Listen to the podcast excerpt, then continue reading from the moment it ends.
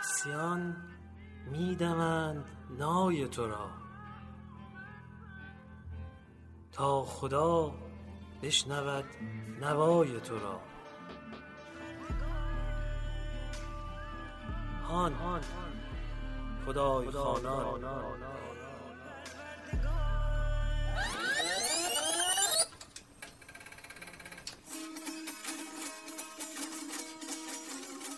هان جام جهان.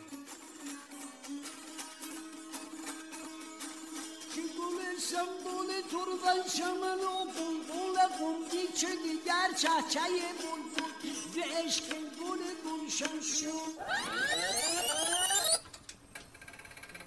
اینک فصل ششم پادکستهان خاک پی هیدر یا شاه مردان. ای علی جان. به پیشگاه شما آمده ایم.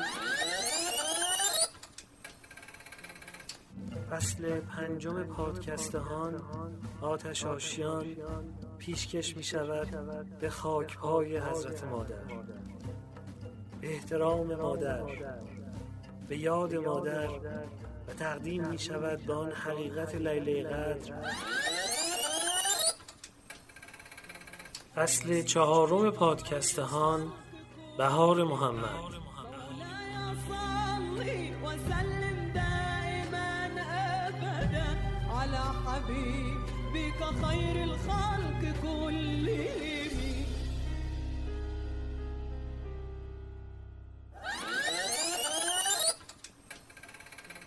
گر زر فدای دوست کنند اهل گر زر روزگار. فدای دوست کنند اهل روزگار. گر زر فدای دوست کنند گر اهل زر روزگار. فدای دوست کنند اهل روزگار. گر زر فدای ما سر فدای پای رسالت رسان رسالت رسان دوست. گر زر فدای دوست کنند اهل روزگار.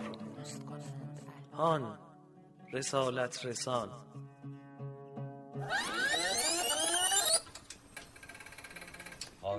هان رسالت رسان تشنه لبان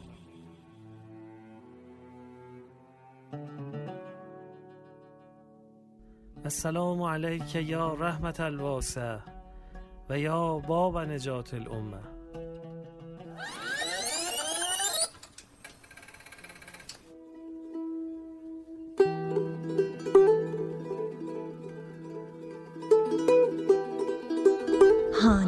قصه ارباب معرفت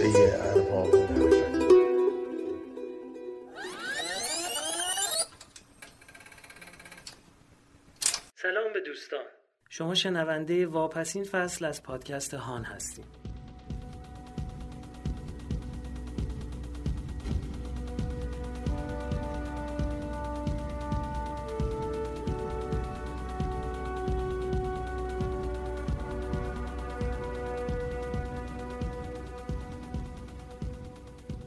تلاش ما این بود طی یک سالی که با هم سپری کردیم سری داشته باشیم در تقویم تاریخی شیعی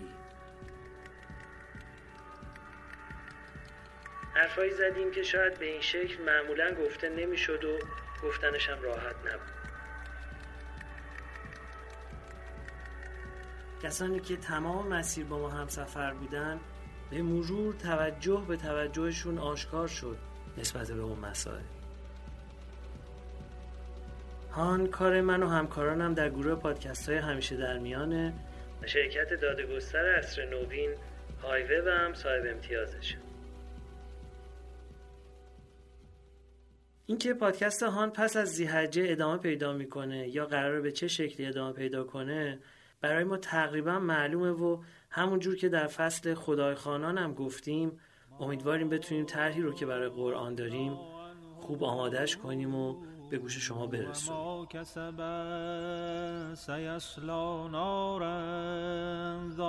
لهب اما اینکه شرایط تعمین بشه و توفیق داشته باشیم کنارتون باشیم هنوز معلوم نیست. هنوز معلوم نیست. بکوشیم و فرجام کاران بود که فرمان رای جهانبان بود.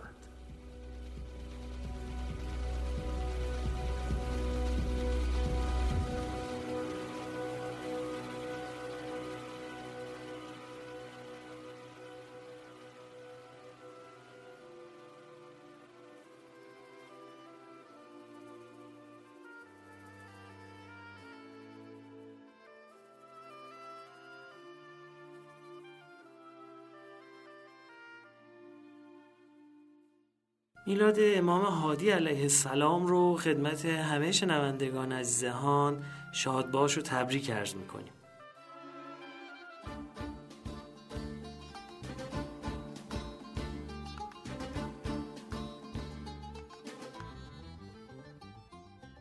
دوران امامت امام هادی علیه السلام در زمانی آغاز میشه که ایشون هم مثل پدر بزرگوارشون در خردسالی به منصب امامت می‌رسن. ولی چون جامعه شیعه تجربه دوران امام جواد علیه السلام رو داشته این بار دیگه اون مقاومت ها و استبعاد ذهنی که در زمان امامت امام جواد علیه السلام رخ داده بود دیگه حادث نمیشه. از طرفی پذیرش امامت ایشون با دشواری همراه نبوده و مثل زمان امام کاظم علیه السلام جامعه شیعه دچار چند دستگی نمیشه. البته گروه کوچیکی گزارش شده که به سوی موسی مبرقه برادر امام هادی علیه السلام میرن که بعد اشعریون قوم و ساکنان قوم به مرور ایشون رو ترد می‌کنن که بعد اختلافی که بین شیعیان و موسی مبرقه. مبرقه هم یعنی کسی که نقابی روی صورتش مینداخته برقعی روی صورت خودش مینداخته و صورتش رو پنهان می‌کرده از دیگران که این بزرگوار که جد ساداتی هست که در قوم سکنا دارن. بعدها اختلافی که بین او و شیعیان اتفاق میفته باعث میشه که کسانی که به او گرویده بودن رو به سوی امام هادی علیه السلام بیارن.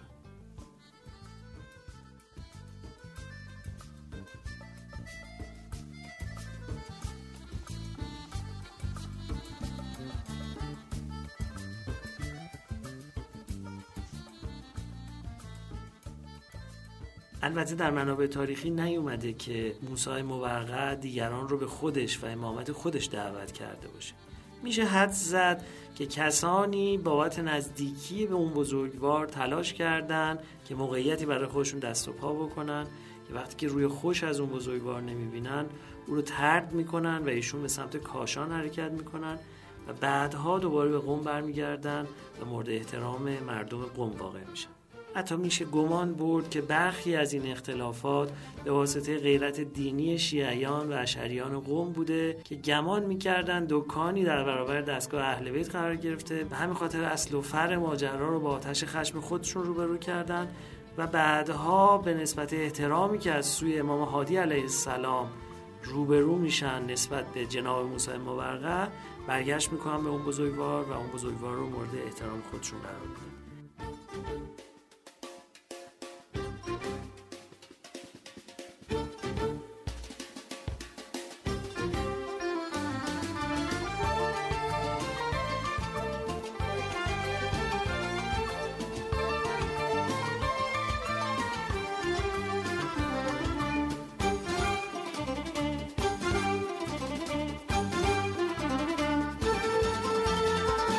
اصلیترین مسئله ای که میشه گفت در دوران کوتاه امامت امام هادی علیه السلام حضرت باهاش روبرو بودن سوای از مشکلاتی که با خلفای عباسی داشتن که هفت سال از دوران امامت امام دهم علیه السلام در دوره خلافت معتصم عباسی بوده که از اونجایی که اوضاع اقتصادی جامعه بهبود پیدا می‌کنه در دوران معتصم. و با کاهش قیام های علویان هم روبرو بوده سختگیری او نسبت به امام هادی کمتر از دوران امام جواد علیه السلام بوده.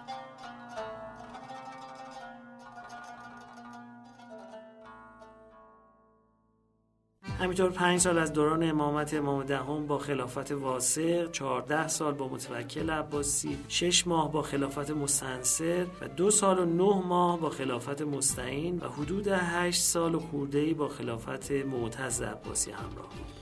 این یه مسئله بوده که امام رو از جانب مدینه متوکل به سمت سامرا دعوت می‌کنه. هیاهوی هم در مدینه بالا می‌گیره ولی تلاش می‌کنه که شرایط روانی جامعه رو مدیریت کنه و در اون زمان امام هادی علیه السلام نامه به متوکل می نویسن و بدگویی ها و سعایت هایی که علیه خودشون شده بوده رو رد می‌کنن. اما متوکل در پاسخ با احترام از ایشون درخواست می‌کنه که به سوی سامرا حرکت کنه. امام ابتدا در کازمین توقف میفرمایند که با استقبال مردم روبرو میشن و بعد به سوی سامرا حرکت می‌کنن.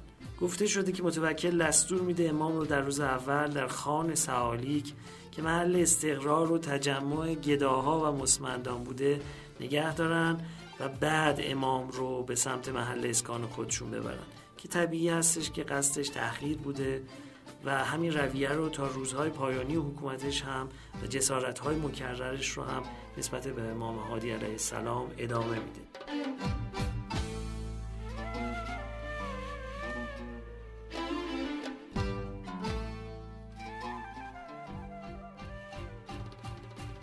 اینجا می‌خوام به اون واقعه عجیب و حیرت آوری که همتون شنیدین اشاره بکنم. که خب می‌دونین مکرر مزاحم حضرت می‌شدن.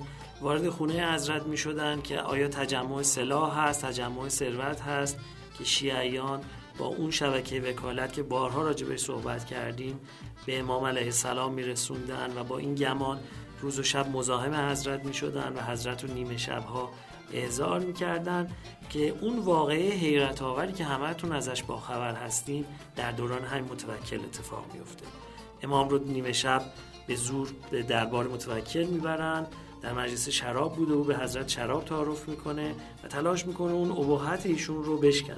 در پاسخ او امام علیه السلام اشاره می‌کنن که هیچ وقت گوشت و خون ما آغشته به این نجاست نشده. او از امام می‌خواد که شعری بخونن و او رو به وجد بیارن. امام اشاره می‌فهمن که من معمولا کمتر به شعر رجوع می‌کنم.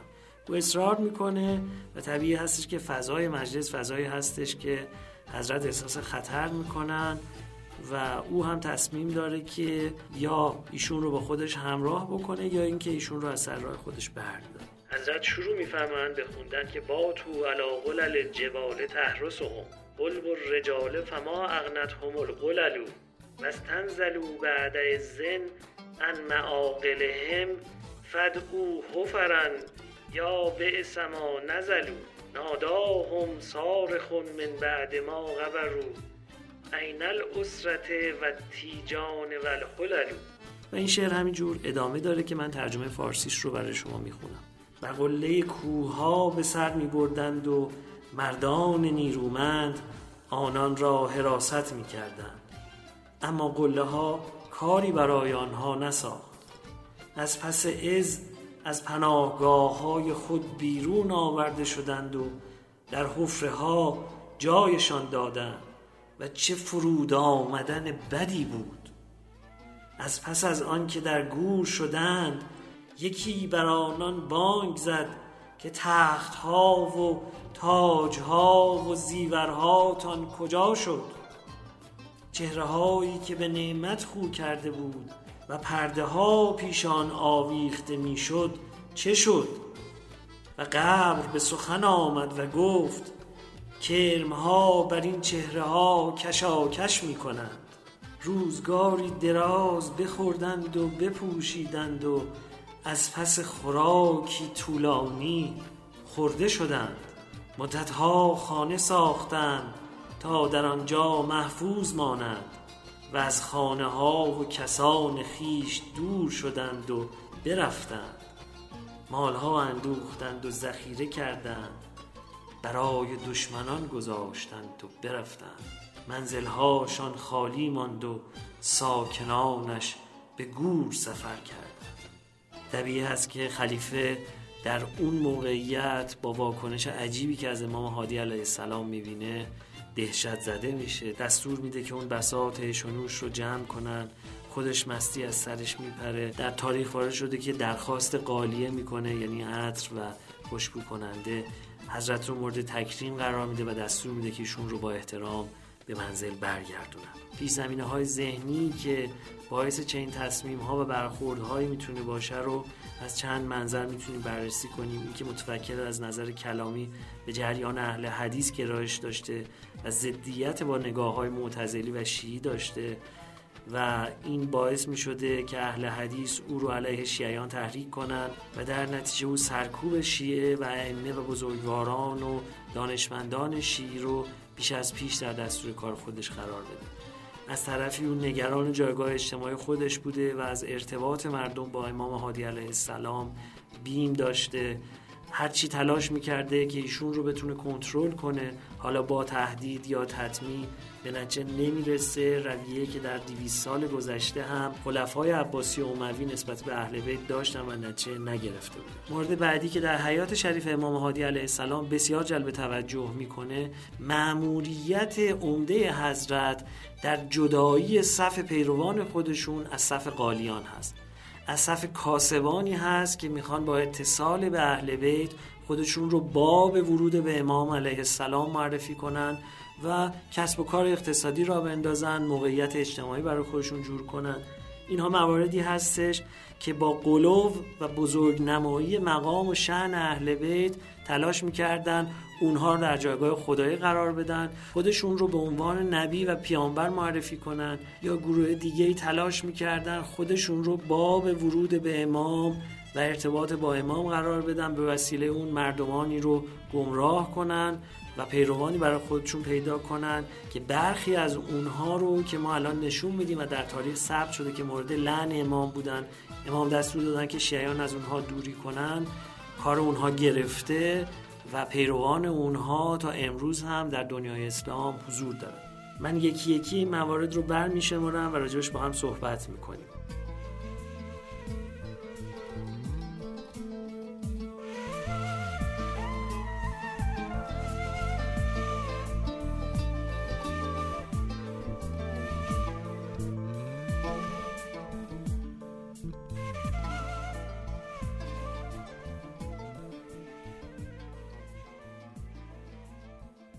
امام در پاسخ به نامه‌ای که سهل ابن زیاد خدمت ایشون نوشته بوده هر گونه وابستگی علی ابن حسکه رو نسبت به اهل بیت رد می‌کنن. سخنان او رو باطل میشمرن و از شیعیان درخواست می‌کنن که از او دوری بکنن. این علی ابن حسکه کسی بوده که به الوهیت امام هادی معتقد بوده و خودش رو باب و بعد از اون پیامبری که از جانب امام هادی علیه السلام به میون مردم مبعوث شده معرفی می‌کنه.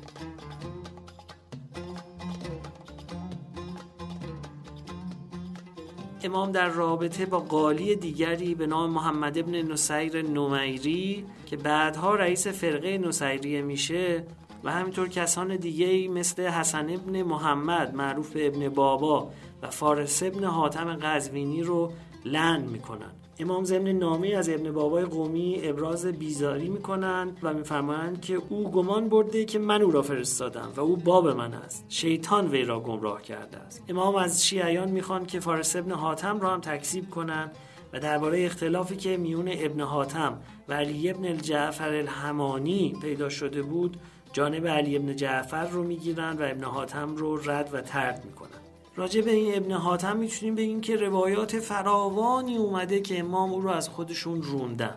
قاعدتا میشه گفت که اینها در گذشته از اصحاب اهل بیت بودن و به مرور راه خودشون رو از اهل بیت جدا کردن. روایت فراوانی راجع به این ابن حاتم وارد شده که نشون میده که در اون دوره در جامعه شیعه احساس خطر بزرگی نسبت به او بوده که امام اینقدر نسبت بیزاری خودشون رو درباره اون عنوان فرمودن.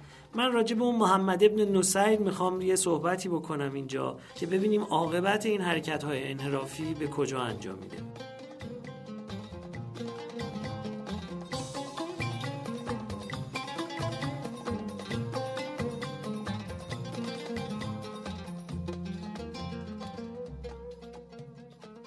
پیروان این محمد ابن نصیر بعدها تبدیل به گروهی میشن به نام نصیریه یا انصاریه که یکی از فرقه های شیعه محسوب میشه. و امروز ببینیم که در کشور سوریه یکی از فرقه های قالی هستند که به نام علویان صاحب پایگاه و جایگاه هستند هم در جنوب ترکیه هم در شمال لبنان و همینطور در بخشهایی از فلسطین اینها زندگی می‌کنن. خاندانی که امروز در سوریه منصب ریاست جمهوری رو به عهده دارن که قبل از اون هم پدر این فرد صاحب منصب بود از همین طایفه علویان هست که ادامه جریان نصیریه هستند بعدها که جلوتر میایم پیروان نصیریه به چند گروه تقسیم میشن به جعفریه شمالیه قمریه یا جنوبیه.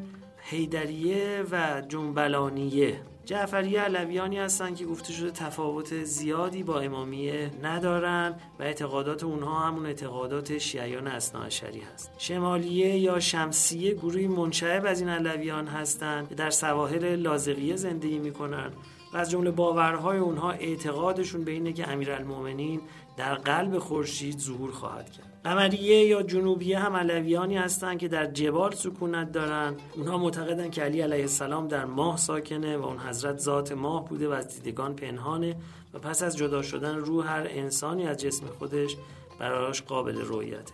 این فرقه بعد از انقلاب اسلامی تحت حمایت فرهنگی و دینی جمهوری اسلامی قرار می‌گیرند و تلاش میشه که باورهای قلوب‌آمیز خودشون رو کنار بذارن و یک روی کرده اعتدالی پیدا کنن. هیدریه هم که منصوب به هیدر لقب علی علیه السلام هست از انشعابات دیگر علویان هستند و هیدریه رو میشه دو فرقه از طریقت قلندریه تصوف دونست که بعد از انقلاب اونها هم از حمایت های فرهنگی دولت ایران برخوردار میشن.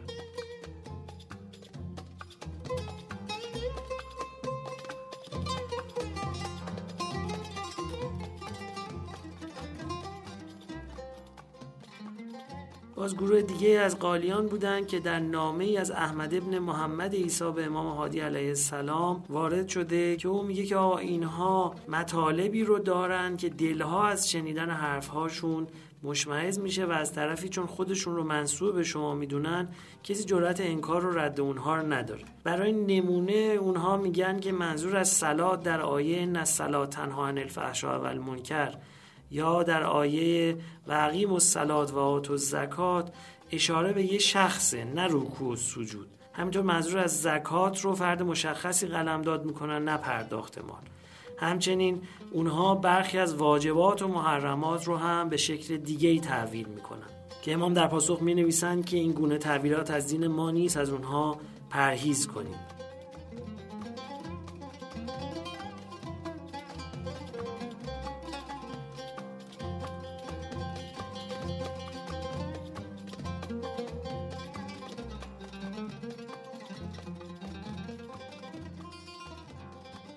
یا کسی به نام فتح ابن یزید جرجانی بر این باور بوده که خوردن و آشامیدن با مقام امامت سازگار نیست و امامان نیازی به خوردن و آشامیدن ندارند. امام هادی هم در پاسخ او به خوردن و آشامیدن پیامبران و راه رفتن اونها در بازارها استناد می‌کنند و می‌فهمند که هر جسمی چنین است جز خدا که جسم را جسمیت بخشیده است.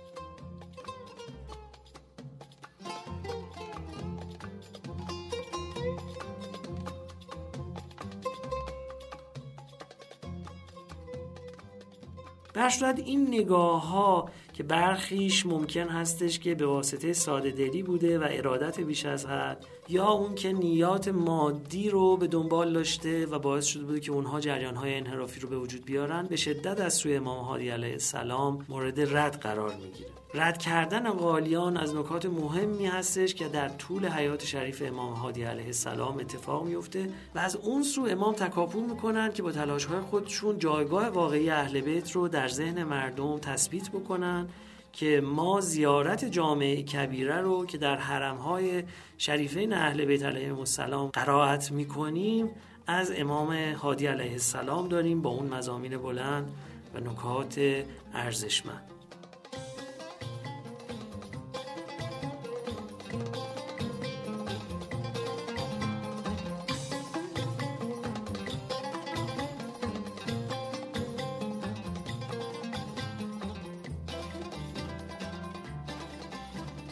میلاد امام هادی علیه السلام رو مجددا از طرف خودم و همکارانم در گروه پادکست های همیشه در میان به یکایی که شما شنوندگان عزیز تبریک عرض می‌کنم.